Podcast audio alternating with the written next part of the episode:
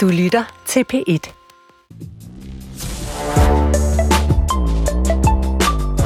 Siden antikken har de ældre jamret over de yngre. Her er for eksempel et citat, der er mindst 2.400 år gammelt. Vore dages ungdom elsker luksus. Den har dårlige manerer, foragter autoritet, har ingen respekt for ældre mennesker og snakker, når den skulle arbejde. De unge rejser sig ikke længere op, når ældre kommer ind i et værelse. Ungdommen modsiger deres forældre, skryder i selskaber, sluger desserten ved spisebordet, lægger benene over kors og tyranniserer lærerne. Sådan sagde filosofen Sokrates. Eller var det tragediedigteren Aristofanes? Citatets oprindelse er ikke helt klar. Det er til gengæld ophavsmanden til dette citat. Ungdommen er spildt på de unge. Sådan skrev forfatteren Oscar Wilde. Og nu er den igen gal med generationerne, som ser på hinanden med foragt og forundring, i hvert fald hvis man følger de debatter, der lige nu udfolder sig i politikken, weekendavisen og på sociale medier. Der skrives også flere bøger end nogensinde før om generationer og generationsledelse, og hvordan man forstår de yngre generationerne. Står vi over for en generationskløft? Hvad betyder det i så fald? Og hvad kan generationerne lære af hinanden? Det skal vi se på i dag. Jeg hedder anne Sofia Hermansen, og med mig her i studiet er to af de klogeste kvinder, jeg kender, nemlig udlandsredaktør Anna Libak og præst Sørine Godfredsen. Velkommen til jer. Tak. Vi kender hinanden i forvejen. Vi er venner, og når vi mødes, så diskuterer vi alt mellem himmel og jord. Hver uge så undersøger vi her i programmet tidsånden og tager et kritisk og nysgerrigt blik på tendenser i vores samtid. Jeg er fast ordstyre, og i dag der skal det især handle om generationer, og om vi lige nu oplever en generationskløft, der måske er lige så stor som den, der åbnede sig i det mentale landskab i 68. Velkommen til Damerne Først. Men før vi skal til dagens hovedemne, så vil jeg høre, hvad det er, der optager jer for tiden. Hvad siger du, Anna? Jeg har i denne uge været meget optaget af ChatGPT, fordi en af mine kolleger, Nikolaj Arbe, var så god at lokke mig på betalingsmodellen, den avancerede ChatGPT.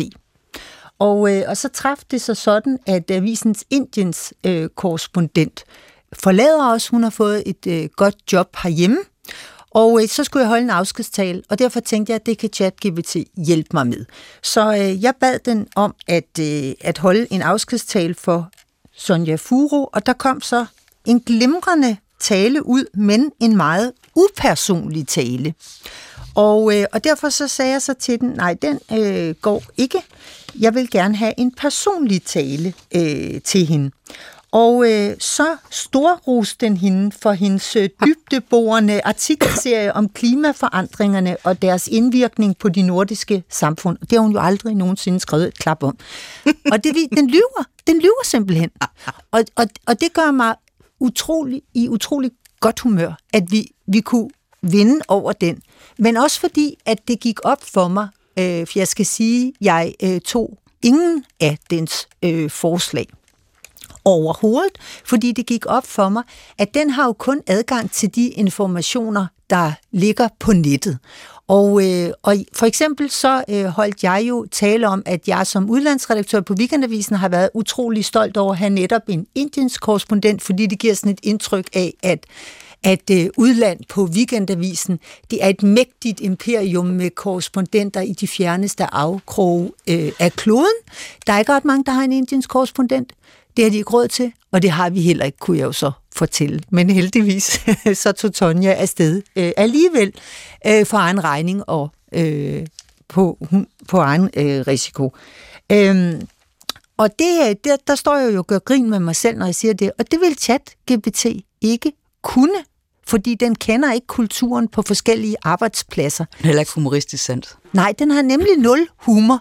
Så øh, yes, siger jeg bare, der er stadig en fremtid for os mennesker. Hvilken opmuntrende begyndelse på det her program. Hvad med dig, Serine? Har du også været optaget af noget lige så opmuntrende?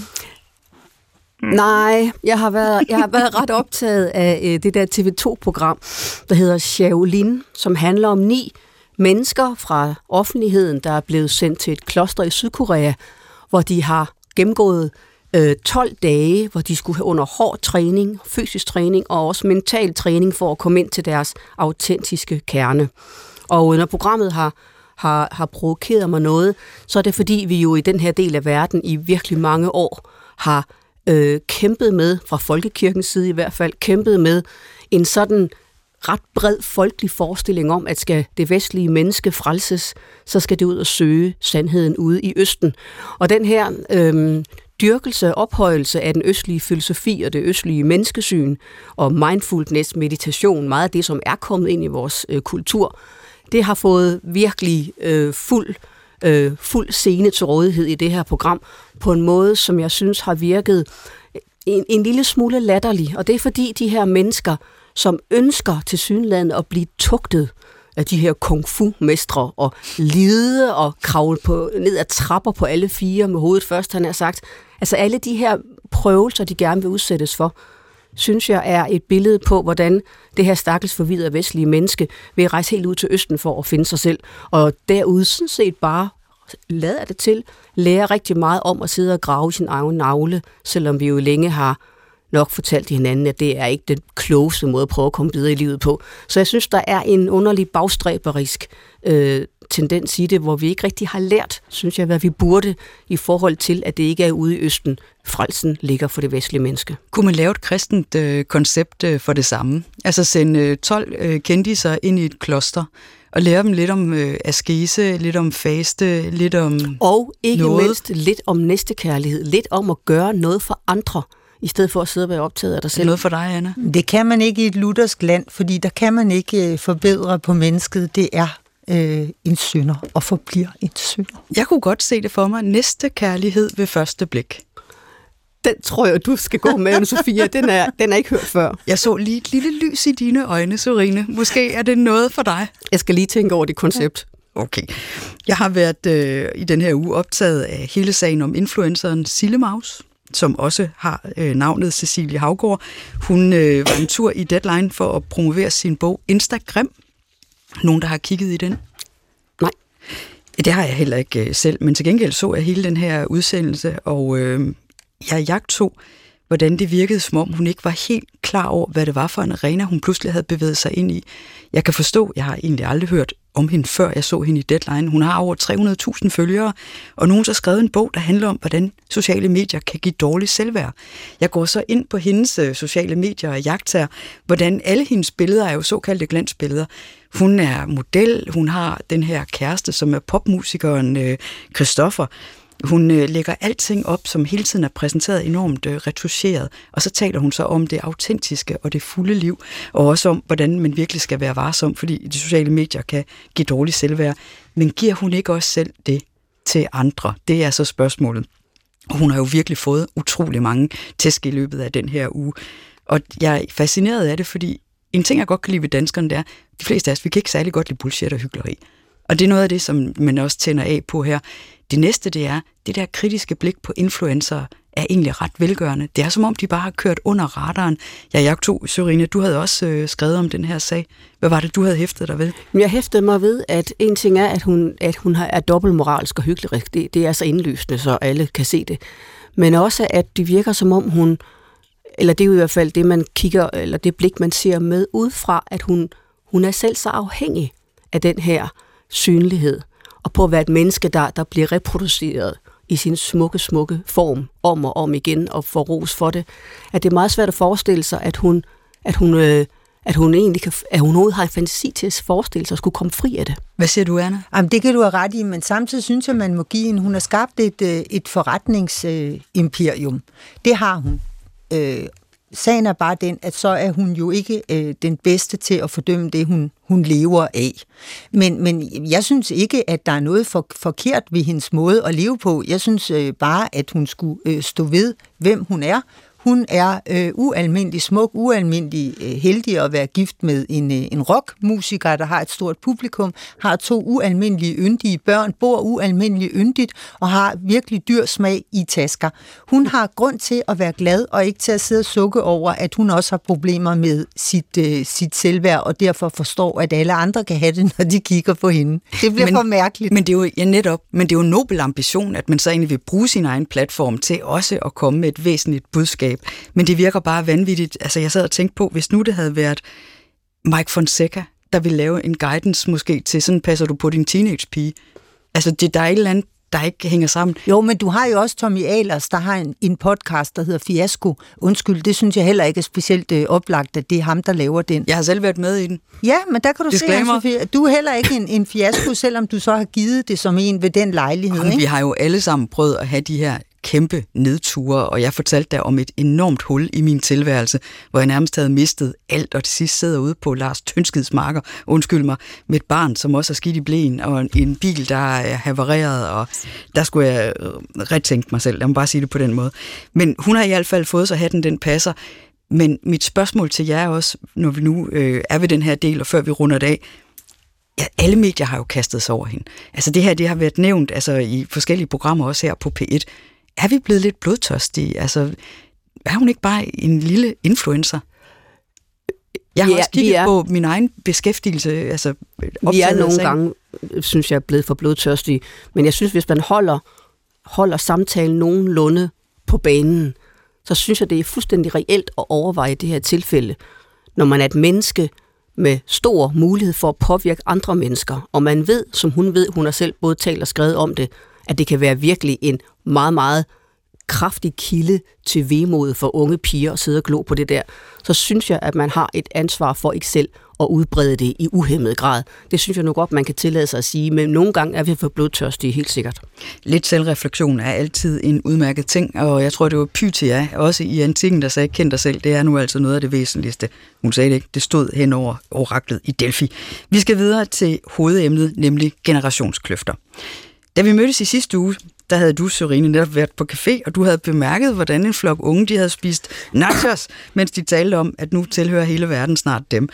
De unge er jo fremtiden, så hvad var det egentlig sådan kort, der provokerede dig så meget ved det? Det var jo, fordi de havde mødt en ældre dame, der formentlig havde bedt dem om at, at dæmpe sig lidt, og så havde de svaret hende, en af dem havde svaret hende, det er os, der er den nye generation. Og det synes jeg bare var tankevækkende, fordi jeg ved, at vi har selv lært de unge mennesker at gå rundt og føle sig som dem, der øh, har patent på fremtiden. De får hele tiden at vide, at fremtiden tilhører dem, og at de er dem, der ser alting med friske øjne, og at vi andre har begået så mange fejl og bør angre fra nu af, til vi ikke er her længere osv. Så, videre. så vi har jo løftet de unge op i sådan en næsten øh, en meget næsten overmoralsk tilstand i forhold til de ældre, som gør, at de måske kan komme til at føle, føre sig frem på en lidt forkert måde. Så det var derfor. Vi har også en henvendelse fra en lytter, der hedder Morten. Han har skrevet ind, at han for nylig har oplevet en flok store drenge nærmest rasere en togkupé. Han har så han skriver her, jeg løftede spagt min stemme, men fik derved hele kupéen på nakken, inklusiv voksne modne mennesker, der lod det ske.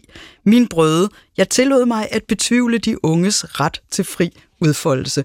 Jeg tror også, vi har været omkring det her med, om man skal gribe ind, hvis folk de sidder og har gang i åbne opkald på deres øh, mobiler. Vil du i øvrigt øh, gribe ind her, Anna?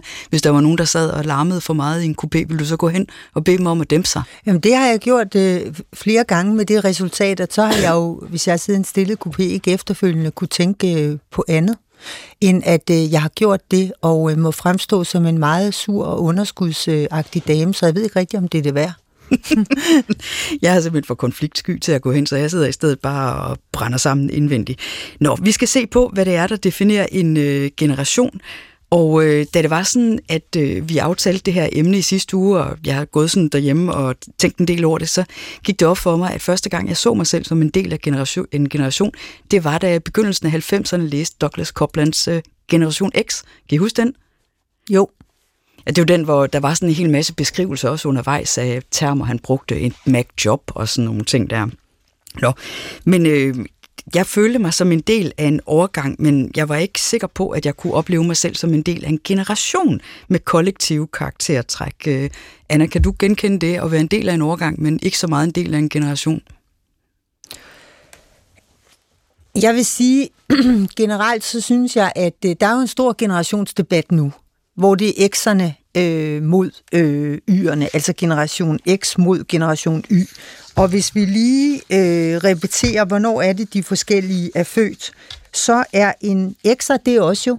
Det er det. Det er mellem øh, 1965 til, øh, til 80, og, øh, og Y'erne, hvornår er det? Det er 1981 til 96 cirka. 1981 det var til, ja, og der vil jeg sige, at øh, når man først begynder at se tingene øh, gennem den prisme, der hedder generationer, så er det nemt at få øje på forskel. Altså det er lidt ligesom øh, stjernetegn. Når man får at vide, at vægten, jeg er vægt, er meget charmerende og konsensus. Passer der meget godt. Ja, absolut. Og man får at vide, at fisken er romantisk og sensitiv, og, og at øh, jomfruen er patentlig og ordentlig. Så pludselig så kan man se og få det hele til at gå op. Jeg, jeg tror, at grunden til, at der er øh, den fokus på øh, generationer, som der er nu, det, det er fordi, at, at der har været nogle øh, årtier, hvor vi alle sammen havde den her vision om den globale landsby. Vi var individualister i den globale landsby, og man nedtonede jo faktorer som kultur, historie og religion. Og derfor så er der kommet øh, et, en, en modbevægelse, der er kommet et, en længsel efter et tilhørsforhold. Og så, så er der nogen, der identificerer sig, står hårdt på, vi er kvinder, og kan kun se alting som kvinder, andre som seksuelle minoriteter. Som og andre, veganere. Veganere, andre igen som generationer. Og det er derfor, det er så spændende at diskutere forskellene. Når det er sagt, så vil jeg sige, at der er selvfølgelig forskelle. Øh, man skal bare passe på med at trække dem for hårdt op, fordi vi jo har øh, livsvilkår øh, til fælles, os der er født i den øh, 15-årige periode. Der har været nogle strømninger i samfundet, som har, øh, som, som har præget os. Og jeg kan godt se, hvad det er for nogle strømninger, og at de har præget os. Så ja, jeg mener godt, man kan tale om generationsforskel, hvis man ikke sætter det for hårdt op. Skal vi ikke prøve at, at kigge på de strømninger, altså du, du nævner? Hvad tænker du på sådan mere øh, specifikt? Altså umiddelbart, jeg tænker på, at noget af det, der har været mest prægende for mig, jeg er jo også ved Generation X, det er 80'ernes insisteren på hele tiden at fortælle os historier om kold krig, syreregn. Vi ser Challenger, der øh, eksploderer. Jeg synes, det forlener os med, i hvert fald for mit vedkommende, en enorm grad af gravitas. Kæmpe boliglån, forældre, der sidder og ser på, hvordan får man økonomien til at hænge sammen. Slytters kartoffelkur for eksempel, altså nogle af begreberne, og hvor flere jo også har sagt, derfor kommer der den her energiudladning efter murens fald i 89, hvor folk de så begynder at blive utrolig ironiske i løbet af, af 90'erne. Hvordan, øh, hvordan ser I på det? Altså jeg ser det mere sådan, hvis jeg tænker på min barndom, så er den meget anderledes end min børns barndom. Øh, på den måde, at vi fik lov til at være i fred. Altså voksne regnede ikke med, at de skulle øh, underholde børn. Vi er institutionsbørn. Jeg siger vi, jeg ved ikke om I er det, men jeg gik i selv lørdagsbørnehave. Ikke? Og det vil sige, at, at øh, jamen, altså, vi lærte at tilpasse os øh, fællesskabet. Helt anderledes med mine egne børn, vil jeg sige. Fordi der har man jo haft ambitioner om at være en god forældre, til dels fordi man synes, at øh, ens øh, egne øh, forældre ja, måske ikke øh, altså brugt så meget tid på en, som, øh, som man gerne ville have haft. Så, så det er jo derfor, at, at øh, den generation øh, Y, vi X'er diskuterer med, hvis man har fået børn tidligt, som jeg har, så er det jo også mine børn, vi taler om. Så det er mig, der har været med til at ødelægge dem. De kan altså ikke få ingenting curling-generationen. Og det er, fordi vi har været der. Øh, ikke mine børn, hvis de hører det her, så måske ikke lige mig, men de andre har. øh, men jeg vil sige, at, at øh, øh, men de har de andre forældre har kørt deres børn til alting. Det har jeg så ikke gjort. Jeg har sagt til mine børn, I må gerne gå til ting, men gå skal tages helt bogstaveligt. I skal selv gå. Men jeg kan genkende det på den måde, at mit forhold til mine børn er meget tættere, end mit forhold har været til min mor. Jeg vil aldrig nogensinde ringe op til min mor og delagtiggøre hende i, hvis jeg havde kærestesover eller andre ting fra mit intime liv. Jeg, jeg, jeg øh, altså, mine børn er mine venner, de hører om mine sover, jeg hører om, øh, om, om deres, og jeg har spurgt andre, at det er det samme for dem. Og ja, det er det. Mm, så der er blevet et fokus på øh, relationer. Dine børn må jo tilhøre generation Z, født 1997 til 2012. Passer altså, det ikke meget jeg, godt? Nej, jeg har to sætter, og så har jeg en millennial. En, der er født før 96? Øh, altså, jeg har en på øh, 29, en på 25 og en øh, på 14. Yes. Så det er faktisk sådan, at du har indblik i forskellige generationer. Så skal vi også huske den digitale del af det. Vi er jo opvokset i en tid, hvor vores barndom var fuldstændig udigital. Det er helt anderledes med de nye. Jeg har et andet, øh, en anden ting, som jeg lige kunne tænke mig at præsentere jer for, før vi går længere ned i det her med strømningerne. Og det er apropos øh, Douglas Copeland, fordi han siger i et interview i Information, at generationerne samles og deles i langt højere grad efter sentimentale markører end efter fødselsår. Giver det ikke meget god mening, Sorine? Jo, det gør det. Og Hvad er det for sidder... sentimentale markører, der har samlet dig med andre i din generation? Jeg har ikke samlet mig med nogen. Og, og det er derfor, at jeg tror, at det der er rigtigt generelt. Det er ikke rigtigt for mig, bortset fra, at alle kan samles om musik. Du er simpelthen født med rullekravs sweater? ja, det er jeg delvist, og så er jeg født med en, øh, en, en helt basal overbevisning om, at, at jeg er alene i den her verden. Og på den, for, på den måde har jeg ikke knyttet mig til tanken om at høre sammen med andre på min egen alder eller min egen generation på den måde. Men jeg synes, det er interessant, hvad Anna siger i forhold til, at vores generations fixering kan hænge sammen med en eller anden form for længsel efter at høre til og være i et fællesskab, hvor man har øh, kan genkende noget i hinanden. Det tror jeg måske, der er noget om. Det har jeg ikke tænkt på før. Og når jeg aldrig selv har følt mig forbundet til min generation på den måde, så er det fordi, jeg aldrig har haft den længsel. Jeg vil snarere sige, at jeg har sådan en grundfæstning i det her land. Det er Danmark, det er, det er et historisk sted osv. Så, så det der med at dele det ind i mindre grupper af identiteter, har jeg aldrig nogensinde selv været, været optaget af. Så, det, så derfor, men jeg synes, det er en sjov øh, teori, at der faktisk er et, et, et, hvad kan man sige, et tilhørslængsel på spil i men, det. Men det er, ikke, det er ikke specielt for vores generation. Det var ikke det, jeg mente. Jeg mener, at tiden... Det ved jeg godt. Ja, ja okay, jeg, er helt med. Okay. Men nu nævnte jeg de her politiske eller økonomiske markører, fordi der er jo også en række sentimentale markører.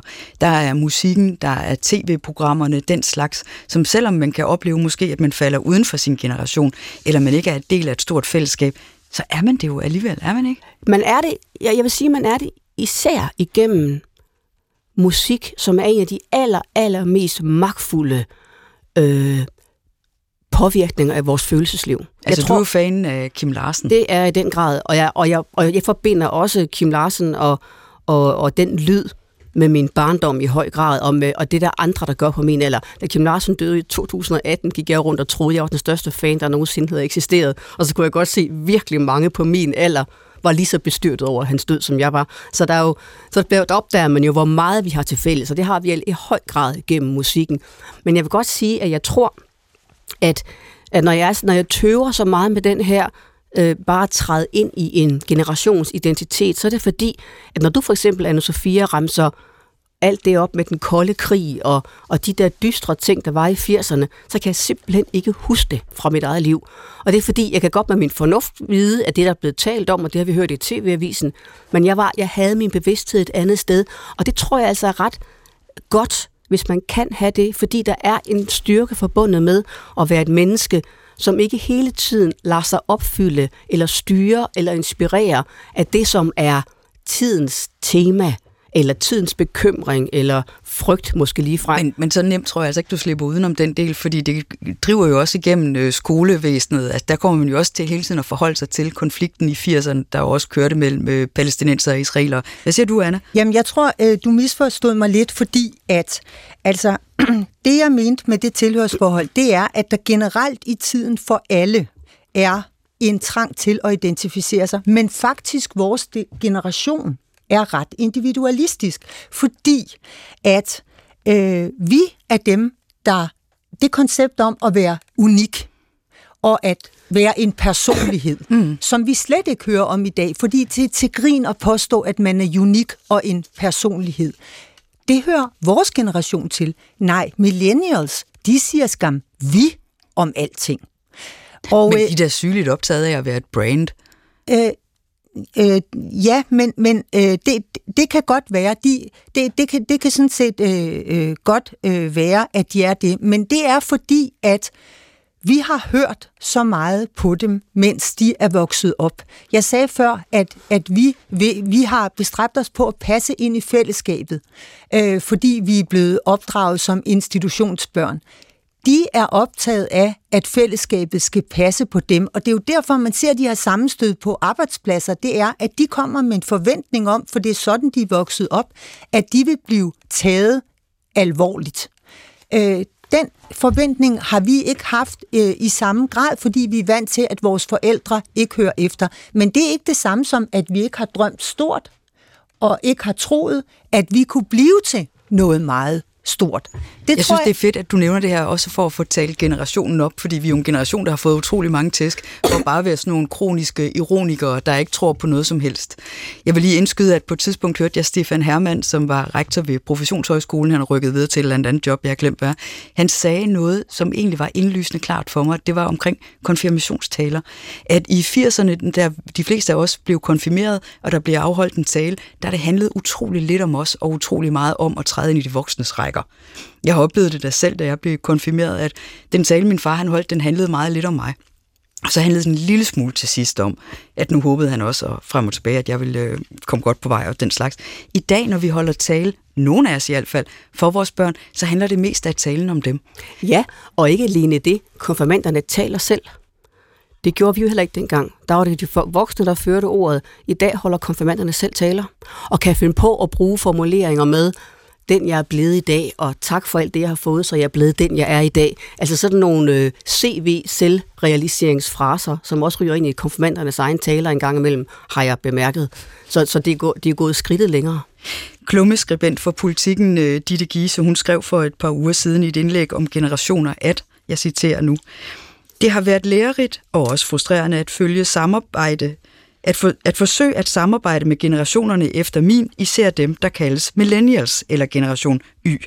Jeg er selv en del af generation X. Vi er kendetegnet ved, at vi husker en tid før internet og mobiltelefoner, at vi har en stor del af vores venskaber og fester knyttet op på arbejdspladsen, og så kommer der en parentes, og derfor også fordrukne julefrokoster, kollegakærester og MeToo-oplevelser i bagagen. Vi er aldrig blevet rigtig voksne eller vokset fra barnlig ironi, og vi synes, det er sejt at have travlt og at arbejde for meget. Er der ikke noget om det? Jeg synes også, de ting, jeg har set sådan noget fremtidsforsk være kendetegnet for Generation X, så er det titler, det er penge, det er resultater. Hvad ja. tænker I? Men det, det, det tror jeg øh, er øh, fuldstændig rigtigt. Og, øh, og det er jo fordi, at det er øh, vores generation, som har synes, at øh, karriere var stort. Og det er det, jeg mener med, at vi har, vi har øh, drømt øh, stort, fordi vi har øh, altså 90'erne gjorde os til idealister, men når, når jeg bare erklærer, at øh, sådan var det øh, for alle, så vil jeg gerne sige, at Surine har helt ret, når øh, hun gør opmærksom på, at der godt kan være forskellige strømninger inden for en generation. Altså det er derfor, man ikke skal tegne det for hårdt mm. øh, op. Fordi hvis vi tager for eksempel 80'erne, så, så er der jo juvierne, kan I ikke huske det? Vict, øh, Café, Claus øh, Victor, ja, Claus Riska, lige ja. præcis. Men der er jo også besætterne. Ja, og punkerne, ja, som og, kom lidt sådan i slipstrøm fra 70'erne ind. Og punkerne, og på samme måde, når vi taler øh, om øh, øh, millennials, så siger vi, at øh, jeg sidder her og holder foredrag om, at de millennials, ja, de er, er vant til, at alle lytter til dem, og derfor får de et chok, når de kommer ud øh, på arbejdspladsen. Men millennials er jo også dem, vi kalder 12 nogle af de mest stræbe, øh, stræbende øh, og disciplinerede øh, unge, som er de stille piger. Og så, så flere ting kan godt sameksistere. Der kan godt være flere sandheder på samme tid. Er der noget, I synes, øh, Ditte Giese, hun overser i sin karakteristik af, af Generation X? Jeg synes, at den, øh, hun har, der er noget af det, der er rigtigt, men jeg synes det her med i det hele taget at sige vi, den formulering går jeg slet ikke med til. Hver gang jeg ser et indlæg i avisen, der indledes med min generation, som om, at nu taler jeg på vegne af min generation, allerede der tænker jeg, at det her det går galt. Det går også galt, når hun siger vi. For eksempel så skriver hun i det, du citerede før, at øh, i forhold til ironien, at vi er stivnet i ironi eller noget af den dur. Det, det, det, er, det kender jeg øh, virkelig, virkelig mange, der ikke har, har oplevet. Jeg tror den, aldrig, du har været stivnet i ironi. Jeg har aldrig været stivnet i ironi, og det er fordi, jeg blandt andet frygter ironi, som er uden etisk bevidsthed, grusomhed, som Søren Kierkegaard sagde, der sneer ham lige ind. Øh, og jeg, jeg, er meget, jeg er meget skeptisk over for ironi. Og ironi er absolut en faktor, der har været i Generation X, og vi har haft diskussionen om hele stand-up-generationen, der kom frem der med Kasper Christensen i spidsen og de andre, og hvad det egentlig var for en, et mærkeligt udtryk og en mærkelig nedgørelse af mennesket, som de stod for, og det har jeg skrevet voldsomt meget om gennem årene, fordi at den, øh, den åre i Generation X, hvis man endelig skal tale om det som en generation, den, den er vigtig, og den kan man bestemt godt analysere. Altså uden at, at Øh, jeg vil tage øh, konkrete øh, stand i forsvar, så vil jeg øh, dog gerne øh, forsvare humor og ironi, fordi det er en, øh, en måde at, øh, at løse konflikter på, som ofte øh, kan være øh, den mindst traumatiserende. Altså øh, den forestilling om, at man skal have talt ud om tingene, hvis der er dårlig kemi øh, den, øh, den, den abonnerer jeg ikke på, men jeg, jeg fornemmer nogle gange, at der er generationsforskelle her, hvor jeg skal være mere forsigtig, når jeg taler med yngre mennesker, fordi de er nemmere at støde. Øh, så, så på den måde kan jeg godt forstå din reservation over for ironi. Jeg vil bare sige, at, øh, at så meget barn er jeg af min generation, at for store følelser og for meget øh, patos øh, skræmmer mig, fordi jeg ofte er bange for, at, at det ikke er ægte. Altså, øh... Ja, og det var præcis det, der skete i vores øh, ungdom. Det var jo, at der opstod sådan et, et værn, eller en meget stor frygt for at være, være højtidlig, og for at ting netop skulle blive for alvorlige. Og den blev trukket så langt ud, vil jeg sige, at der kom en kynisme og en utrolig hård måde at omtale andre mennesker på ud af det. Og man skal aldrig glemme, at når ironien bliver, bliver, virkelig bliver en del af ens åndedrag hver dag, som jeg synes, den har været fra i nogen i vores generation, så skal man huske, at ironien er jo en måde, hvorpå man prøver overhovedet at håndtere det her meningsløse liv. Altså, vi, livet er absurd, som mange har sagt, blandt andre Johannes Lyk, som var en stor Aarhus-teolog fra den tid, som jo øh, skrev også kritisk, men også øh, smukt om ironi, at når mennesket begynder at forstå, at livet ikke har nogen mening, og vi lever dybest set i absurditet, så tyrer det til ironien for at holde det ud. Og det, som kendetegner, synes jeg, vores generation op gennem 80'erne dengang, det var faktisk en, en, øh, et råb om hjælp i forhold til, at vi kan simpelthen ikke finde ud af alvoren i den her tilværelse, så nu laver vi grin med alt. Og det kom til at ske med den der stand-up-generation, øh, øh, øh som, som, som virkelig stivnede i ironi og i kropsfixering, kropsåbninger, pruttelyde. Altså jeg kan huske det brune punktum, som var et stort hit der i, i den tid, var jo... Jeg kan ikke forestille mig, at det har været noget, du har lyttet meget det til. Det lyttede jeg ikke meget til, fordi det brune punktum specialiserede sig nærmest i at fremstille mennesket deformt og akavet og pinligt. Altså pinlighedsstyrkelsen kom jo også virkelig Men, men derfor i er det jo også, uh, Helle Juf, vi skal uh, gøre opmærksom på, er enig med dig, selvom hun var en del af det brune punktum. Hun har jo præcist sagt det, at det er en, en reaktion på voldsomme begivenheder i børn og unge menneskers liv, at de tyr til ironien. Jo, men tænk at, også på, vi blev jo kaldt for den generation, der var no future. Altså, det var da sådan en ting, altså, som blev skrevet mange steder. Altså, jeg er, rundt, jeg er vokset op i Aarhus, jeg stod det der mange steder som graffiti. Altså, og, og med hele den her bevidsthed også om den kolde krig og til supermagterne, der stod sådan og tårnede sig op over for hinanden, og muren var på det tidspunkt jo ikke faldet. Øh, det gjorde den først sidste 80'erne.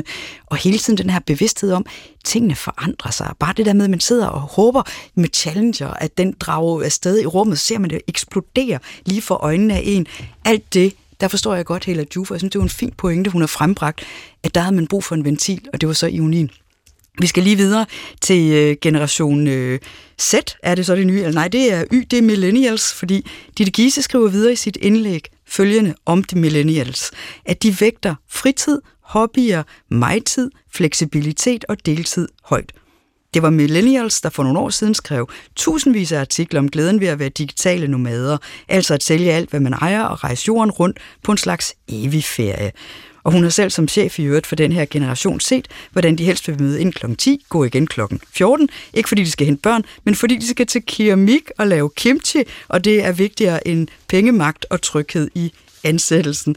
Da jeg læste det her indlæg, så tænkte jeg, mm, måske de her millennials har forstået noget af det, som vores generation ikke forstod, nemlig at lykken ikke er at basere hele identiteten på arbejde, og at vi, der var generation X, måske har været lidt for optaget af resultater og KPI'er og titler. Det synes jeg da i hvert fald, jeg måske selv har været. Er der ikke noget, vi kan lære af den unge generation, de her millennials? Altså, jeg tror, at, øh, at det er klart, at man bliver tosset, hvis folk kommer og, øh, og beder om fri, fordi at øh, de, de synes, de har været lidt presset på det sidste og trænger til en, øh, en hjemmedag. Fordi der jo er nogle andre, der skal gøre arbejdet, og det er så ekserne øh, eller øh, boomerne. Og øh, nu skal man jo ikke lægge sig ud med, øh, med en hel generation, så det her er absolut ikke en påstand om, at, øh, at det går alle millennials og bruger den slags øh, undskyldninger. Men jeg tror, der er en, øh, en, en forskel. Øh, det, det må jeg sige. Og der kan man sige, at vi står jo i en situation, hvor der er mangel på arbejdskraft. Og derfor, at virksomheder vil strække sig langt for at gøre deres øh, medarbejdere øh, øh, glæde. Så, øh, så, så millennials har aldrig haft bedre muligheder for at, øh, at opføre sig som, øh, som de, på den måde, end, øh, end de har nu. Men nu skal jeg lige sige, at der var også en journalistpraktikant, som bestemt ikke følte sig truffet af Ditte Gises indlæg. Øh, Louis Dolman Langen skrev, at Ditte Giese tager fejl, og at hun er repræsentant for en generation, der har haft det let, og nu sidder på flæsket i mediebranchen kunne han egentlig, egentlig godt sige, at øh, praktikanten har en, øh, en pointe, at det her det er lige øh, hårdt nok skåret op, fordi ser man på den yngre generation, mange af dem knokler jo løs også på freelance-kontrakter. Fuldstændig, men det var også derfor, jeg sagde med, med de stille piger. Altså, hvis jeg skulle sige en kritisk ting om millennials, så ville det absolut ikke være, at de var dogne. Det er, at de har læst færre bøger end os andre. Og øh, ja, det vil jeg tillade mig at sige helt generelt, at jeg synes, at deres sprogbeherskelse er øh, er Mangelfuld. Ja, men det synes jeg, det er sådan noget, som pludselig siger folk nysgerrig på. Nej, det hedder det ikke. Det hedder nysgerrig efter at vide. Han tog et valg. Nej, han gjorde ej. Han traf et valg eller tog en beslutning. Hun tog ikke en risiko, hun løb en risiko. Og forleden dag så så jeg en millennial øh, skrive i politikken, holder den teori øh, tæt? Det hedder det heller ikke. Det hedder, holder den teori vand? Og det hedder heller ikke, jeg mistænker at. Det hedder, jeg har mistanke om at. Jeg elsker, at du bringer det på banen. Jeg kan sige, det er også noget, der går vores, vores lyttere går meget op i. Det er korrekt sprog. Sorine, hvad tænker du? Jamen, jeg, jeg, er også jeg er så glad for din liste, Anna, fordi at dem alle sammen, øh, alle de udtryk, du nævner, har jeg også øh, stødt mig på, støder mig på hele tiden. Og hvis ikke vi skulle rette de yngre, så ved jeg ikke, hvem der skulle. Så det var godt, at vi fik det på plads. Øhm, jeg tror, der er en af de basale forskelle er, at dem, der er yngre end os, de har de er vokset op med at få at vide, at det er vigtigt, at de, at de finder hvile i sig selv. Altså hele den her retorik med, at man skal være et helt menneske, og at man skal ikke lade sig koste rundt med af, af strukturerne og omgivelserne, men finde sin egen vej, den har vi ikke på samme måde øh, fået input i vores bevidsthed. For os har det været mere naturligt, at man skulle ud og have et arbejde, og at man skulle øh, levere det, der skal leveres. Og jeg tror, vi har været, i hvert fald nogen af os, har været mere opdraget til, altså i en, i en pligtforstand.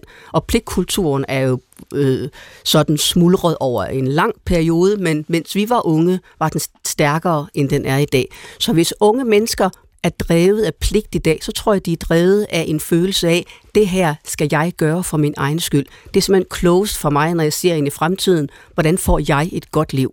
Det projekt starter jeg, øh, begynder jeg på nu, men jeg ikke starter med, begynder på nu. Så, det, så jeg, tror, det, jeg tror, det er en, øh, jeg tror, det er en, en vigtig forskel mellem os, at de er simpelthen mere orienteret over, eller om, hvilken slags person de er i færd med at udvikle sig til at blive.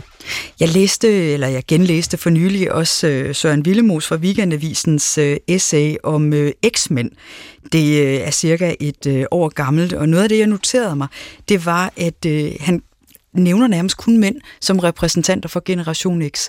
Altså det er Kasper Christensen, og det er Mads Brygger, og det er Michael Bertelsen, det er Frank Varm og Jokeren og Per Vers. Han nævner ikke rigtig nogen kvinder, og jeg har, har tænkt meget over, om han har en pointe. Fyldte kvinder ikke særlig meget i 90'erne af, hvad vi så på tv? Altså er det her en generation, som overvejende er båret af mænd? Af mænd? Hvis du går ind og analyserer den her bølge af komik og ironi og humor, så er den helt overvejende befolket af mænd. Hvorfor tror du, det tiltræk øh, mænd mere, eller hvad tænker du også om det, Anna? Hvorfor var det mere øh, mænd, der blev tiltrukket af den her branche, end kvinder? Af stand-up-branchen? Jo, og ironien i det hele taget som udtryksform. Det ved jeg ikke, om er sandt. Altså, Søren Villemose er en mand og har været øh, optaget af dem, han har øh, beundret, og så siden er blevet dybt øh, skuffet over. Jeg, jeg tror ikke nødvendigvis, det er rigtigt. Hvad med Surine? Hun har da også øh, båret generationen. Jamen, jeg er øh, talt, jeg selv. jeg er mildest talt ikke morsom. Nej. Og, og, og, og, det som, og det som Det du kan spurgte- du dog være lejlighedsvis vil det, hvis Men du Anna, vil. det er ikke ret. Det, det, det, det sker sjældent. Men anne Sofia, det som du, som jeg forstod det, kredser om nu, det er, at den liste, han kredser om, Søren Villemos, det er ironikere. Han i høj grad som han. det er dem, der har været definerende ja. også for, for den Og generation. så siger jeg, at det er primært mænd, fordi det var dem, der fyldte mest på den scene Ja, i den periode. det var det givet, ja. Og, og det, men Anna, du har en god pointe i det der med, det var også dem, som han selv har været optaget af, fordi når han nævner også vores generationer store sportsstjerner, der skal vi jo minde hinanden om. Sorine, du har jo en fortid også som sportsjournalist. Så siger han Michael Laudrup og Peter Smeichel. Hvad med Anja Andersen? Præcis! Hvad med de jernhårde ladies? Jo, jo, men I kan, I kan hoppe og springe. Altså, når man taler om sportsfolk fra den tid, så er uh, Peter Smeichel og Bjarne Ries og Michael Laudrup langt, langt, langt større end Anja Andersen, fordi det er helt andre idrætsgrene, vi har gang i her. Så Men når du kan taler man, med sportsfolk, men når nu det er alle os andre, os, der også er generation X, jeg beundrede da kvindelandsholdet i håndbold meget mere hæmningsløst end en Bjarne Ries eller en Peter Smeichel. Jeg har da været ligeglad med fodbold og cykling. Det betød utroligt lidt for mig. Kun én ting. Det var Cipollini, den italienske cykelrytter i Tour de France, som var løvernes konge, og som hvert år faktisk sagde, at nu vil han tage til Paris, fordi kvinderne ville have ham. og øh, i øvrigt så klædte han også Paris bedre end øh, Eiffeltårnet, men hver gang så stod han sig af, da han nåede bjergene, og så så man ham nede i Monte Carlo, hvor han jo så hang ud med nogle damer og nogle drinks. Kun derfor beskæftigede jeg med Tour de France. Men for flere af os andre, der har det da spillet en kæmpe rolle med øh, kvindelandsholdet i håndbold. Men der er en ting, som jeg også har jagtet gennem 90'erne, det gjorde jeg også. Kvinder var jo bare et kønt sidekick. På tænk på øh, Michael Meyerheim og Cecilie Fryg her. Han er den gavede, altså den øh, velrenommerede, og, og hun er så den unge. Og sådan var der flere eksempler. Jeg synes også sådan noget som lykkehjulet, som vi sikkert også så i 80'erne. Nå, er Nina Klinker. Præcis, ja. og Ben Bur, det var den samme model, altså det her med ældre herre, distingueret, yngre kvinde. Det ser vi da ikke længere i så udpræget grad. Det synes jeg da er et fremskridt. det er rigtigt, der er sket en, der er sket en forandring der. Men øh, Nu mangler vi bare øh, at se en gammel dame, en ekser for eksempel, og en ung Adonis. Omkring generationskonflikterne, hvad, lad os prøve at se på, hvad kan vi lære af hinanden? Altså fordi, er der en ting, jeg synes, jeg har taget med mig fra øh, millennials, det handler i høj grad om den der relationsstyrkelse. De er bedre til på en arbejdsplads også at forsøge at have et forhold til en chef. Altså hvor det ikke bare handler om resultater, men også handler om at have en eller anden form for at give sig til kende eller danne et fællesskab. Det er i hvert fald noget af det, jeg synes var inspirerende, altså også når jeg selv har været leder for yngre mennesker. Jeg synes, de er bedre til at træde ind på en arbejdsplads og orientere sig socialt, end jeg for eksempel selv har været. Jeg trådte da heller ikke ind på en arbejdsplads tilbage i 90'erne eller 0'erne, og vil gerne med at være venner med min chef eller kende vedkommende. Det kan jo selvfølgelig også øh, komme over. Men jeg synes, deres relation øh, optagethed er inspirerende. Men det vil jeg give dig ret i. Altså, man kan faktisk blive venner med dem. Altså, udover at være gode øh, kolleger, mm. så kan man faktisk føre øh, lange, lange øh, samtaler med dem og øh, knytte sig til dem. Så, øh, så det, det vil jeg give dig ret i, at, øh, at, at det har man ikke rigtig kunnet med boomere, dem der var ældre end en selv, nødvendigvis når man kom på en arbejdsplads øh, som ung. Men i dag, der, øh, der, der oplever jeg ikke, at jeg tænker i generationer, når jeg møder mine kolleger. Det er igen ligesom jeg sagde det med stjernetegnene, at øh, det, altså, da jeg læste Villemos, så tænkte jeg, hold op, hvor er det rigtigt alt, hvad han skriver. Og da jeg læste Ditte Gisse, så tænkte jeg også, hold da op, hvor er det øh, rigtigt alt, hvad, hvad hun øh, skriver. Ikke? Øh, for, fordi det passer jo på nogen, givetvis, og man kan altid komme i tanke om nogen, det passer på. nu er jeg lidt øh, øh handicappet af, at jeg er på en arbejdsplads, hvor, hvor der ikke er f- på den måde forskellige generationer. Oh, der er det Gud. Ja, han er lidt uden for regnskabet, men vi andre dødelige, vi, øh, vi er nogenlunde sådan i samme pulje generationsmæssigt. Og derfor så kan jeg ikke kommentere direkte på det, I siger, men jeg har da den overvejelse, at når I taler om de yngre medarbejdere som nogen, der bliver venner med deres chefer, om ikke også det er en problematisk årsag til, at der kan opstå de her udefra set gådefulde øh, situationer, hvor man føler sig krænket eller talt for hårdt til, eller misforstået, eller presset i en grad, man ikke har lyst til. Om ikke også der i den der, det I kalder gode evner i det relationelle, er en, en alt for stor skrøbelighed i synet på, hvem man selv er i forhold til sine kolleger, men sandelig også i forhold til sin chef. For jeg tænker på nogle af de sager, vi har i dag med chefer, der bliver hængt ud, fordi de har været for grove over for deres medarbejdere. Siges det, at det er måske nogle sager, som vi, da vi var unge, aldrig nogensinde ville have blevet en del af, fordi vi aldrig ville opfatte det på den måde. Så når man søger relationer på en arbejdsplads, og har en forestilling om, at jeg som den yngre generation skal være lige med min chef, som er en ældre generation, så kan det jo også være, at der i den relation opstår nogle misforståelser, fordi man kommer for tæt på hinanden. Jamen, det har du fuldstændig ret i. Det er en væsentlig pointe, man skal også huske på. Som chef skal man også være i stand til at afskedige folk. Det er altså ret vanskeligt, hvis man har knyttet nogle, nogle tætte bånd. Jeg begyndte med at læse det her citat af Aristofanes om de unge, der er dogne og elsker luksus osv. Og, men jeg har også siddet og tjekket fakta, ikke? fordi modsat tidligere, så er det jo ret nemt at modbevise alle de her forfaldshistorier i dag. Ifølge statistikkerne, så drikker de unge ikke særlig meget. De begår mindre kriminalitet. De får færre, eller færre af dem får børn i en meget tidlig alder. Flere gennemfører en uddannelse. De får endda bedre karakter. Mange er politisk aktive, og flere orienterer sig dagligt i medierne, og de bruger bibliotekerne også mere end de ældre generationer. Så hvad skyldes egentlig, at der er den her kløft af og til mellem fordomme og fakta?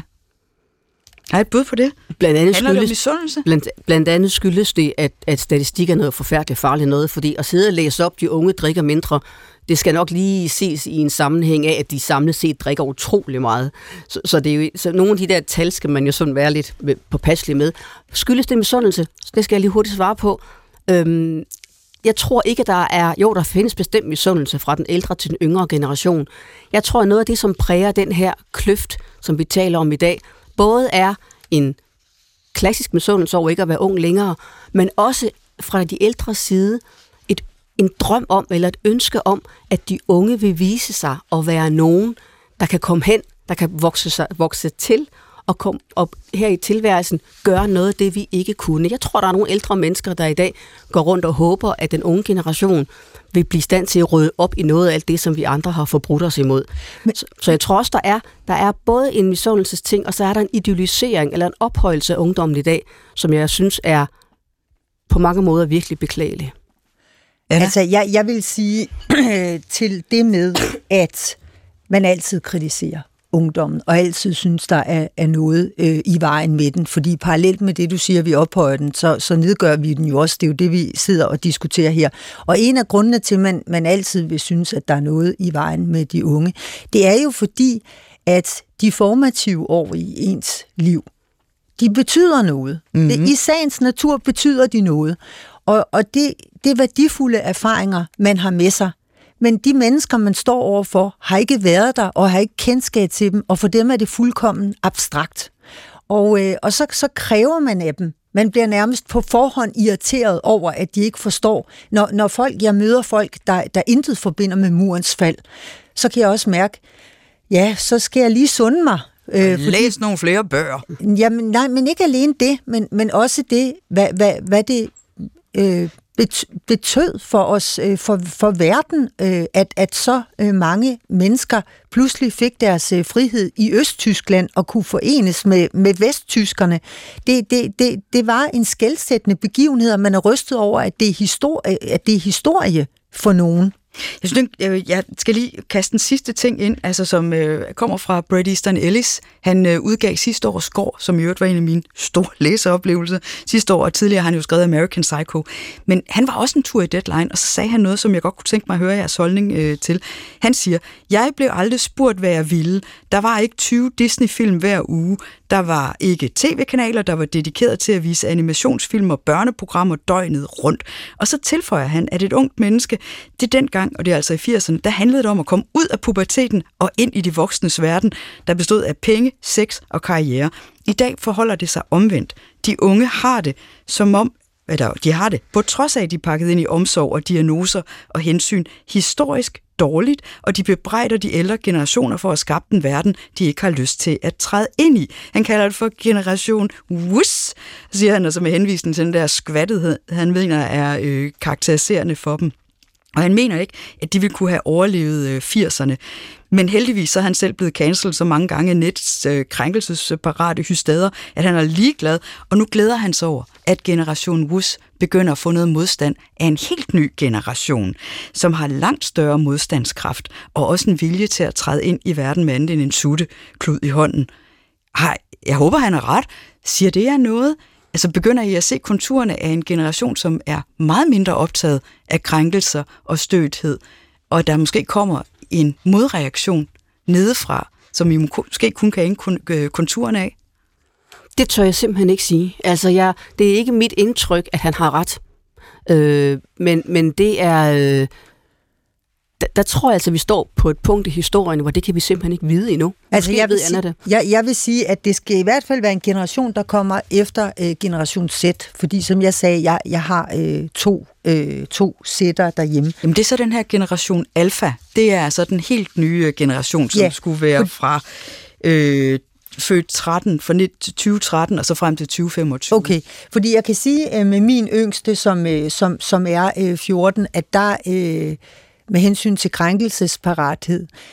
Ja, altså det er sådan, hvis jeg siger til hende, nu skal du altså ikke have flere chips, øh, fordi du har allerede spist over en halv pose, så siger hun til mig, du skal ikke fatshame mig. ja, det kom, den, den, den, falder, øh, den falder prompte, og hvis øh, der er, øh, hvis jeg siger noget om nogen, det kan man jo godt en gang imellem finde på noget mindre flatterende, ikke til hende, men hvis hun overhører øh, en samtale, så siger hun til mig, tal pænt om folk.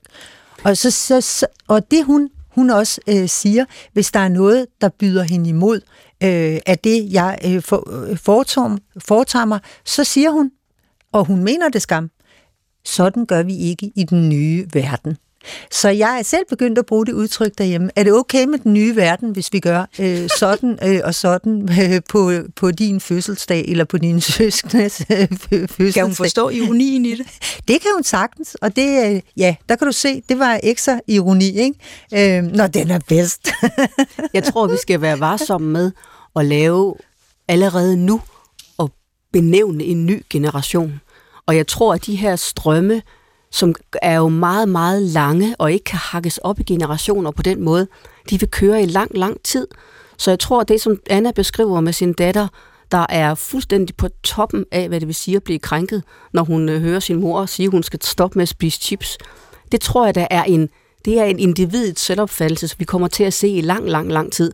Og der er ikke noget, der pludselig vender rundt. Der er ikke noget at man pludselig synes, at nu er det nu krænkelsessynen gået for vidt. Det vil da være i små lommer, men jeg tror, vi skal passe på med at hakke det så meget op, at man tror, der hele tiden kommer modreaktion. Det er en lang bevægelse. Individet er i en lang, lang, lang selvjagtagende bevægelse. Og der jeg bliver... tror altså snart, der kommer en modbevægelse. Bare tænk på skolevalget. De unge, de har jo ikke stemt på de røde. De har faktisk stemt på Liberal Alliance, hvilket ja, er overraskende. men Anna-Sophia, det er, det, det er overflade ting, vi taler om der. Det, og det, det er klart, at det bemærker vi, at de er mindre venstreorienterede, end vi troede, men på den borgerlige fløj er man altså også enormt optaget af at være et suverænt individ. Men Sorine, du sagde før, at du kan ikke lide ironi, og det, de har erstattet den med, det er jo krænkelsen. Der vil jo ikke være noget tidspunkt, hvor nogen ikke reagerer på en eller anden måde på noget, de finder forkert. Så derfor kan man diskutere, hvad foretrækker du så? Krænkelse folk... eller ironi? Kort svar. Det er en klar pointe, og jeg siger, jeg har aldrig påstået, at jeg overhovedet ikke bryder mig med ironi. Jeg siger, at ironien kan være farlig, når den står alene. Godt. Det bliver sidste ord i vores samtale om øh, generationer. Vi skal videre til ventilatorrunden, og det er den runde, hvor vi deler klip for vores hverdag og undersøger, om der selv i de små historier kan gemme sig store fortællinger om vores tid og hvad det vil sige at være menneske. Ellers så er det bare her, vi får ventileret noget, der er særligt glædeligt eller deprimerende. Anna, du har sendt et klip. Lad os prøve at høre. Hej, det er Anna.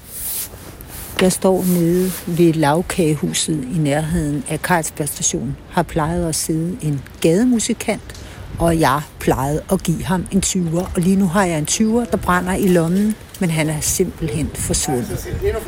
Og jeg tænker, at han måske er jævet væk, fordi man synes, at det er for fint et kvarter til at man vil have sådan en siddende og spille sit hjemlands vemodige sange på harmonika. Jeg vil bare sige, at jeg er uenig, og det er fordi, at gademusikanter, det er altså ikke tigre. Det er folk, der har lært sig at spille på et instrument, og som beriger os alle sammen på forskellige niveauer. Det er simpelthen for fattigt, hvis vi bliver et land uden gademusikanter. Det er for fattigt, hvis vi bliver et land uden gademusikanter. Så er det sagt. Så er det sagt. Jeg skal lige sige, at nogle gademusikanter spiller det samme nummer hele tiden. Så det der med hjemlandets vemodige sange, det er sådan lidt en idealisering. Nogle gange spiller de sådan et eller andet nummer af Strauss om og om og om igen, og det synes jeg er luftforurening. Sorine, du øh, har også haft øh, en oplevelse i den her uge. Det er altså et øh, barn, der kom hen til dig. Lad os høre en gang. Jeg står uden for Jesuskirken, og vi er lige blevet færdige med en dåbsgudstjeneste, hvor vi har døbt fem søde børn. Og da jeg havde døbt det femte barn, der kom der en lille dreng hen til mig på en 4-5 år, og sagde til mig med en stemme, båret af en vis benovelse, ja måske lige frem sådan lidt ærefrygt. Og så siger han, hvordan kan du vide, at han hedder Elliot? Altså, drengen, som jeg lige havde døbt. Og det var så sødt. Og jeg kan ikke lade være med at fryde mig over, at der trods alt er nogle mennesker i det her land, der stadig opfatter præsten som et menneske med helt særlige talenter. Det er meget bekræftende. Hvor kært. Hvad sagde du til ham? Jeg sagde til ham, at jeg havde fået det at vide på forhånd, hvad drengen skulle hedde. Godt. Jeg, øh, vi skal til at øh, runde af, og øh, jeg skal i første omgang sige tak for øh, alle de øh, mails, vi har, har modtaget. En af dem vil jeg lige tillade mig hurtigt at øh, læse op, for der er nemlig tale om ros. Det kan vi jo godt lide. Det er en øh, abonnent på Weekendavisen, som i mange år har været kæmpe fan af dig, Anna, og som har super respekt for dig, men er blevet meget overrasket over at høre, hvad du siger, Sørine. For tidligere så har han nok identificeret dig lidt som en foruroligende reaktionær, men nu træder du i karakter som decideret klog, han lapper det i sig, og så skal jeg lige sige, at han er en klimaradikal marxist. Ja. Er det et dødskys? Øh, Ej, det afhænger af de øvrige indre værdier. Selv tak til Søren for at sende det her til os. Og øh, hvis det er sådan, der sidder nogen derude, der har brug for at få luftet noget fra deres hverdag, så er I velkommen til at sende os en mail eller lydoptagelse. Vi tager det gerne med her i øh, studie og, studiet og tager en snak om det. Og det kan som sagt både være små ting, og det kan være store ting. For vi mener jo, at i selv i de mindste ting kan man finde store sandheder om tidsånden. I er velkommen til at sende mail til damerne så er der bare tilbage til at sige tak for i dag til Anna Libak, Sorine Godfredsen. Tak også til jer, der lyttede med. Vi lyttes ved igen i næste uge.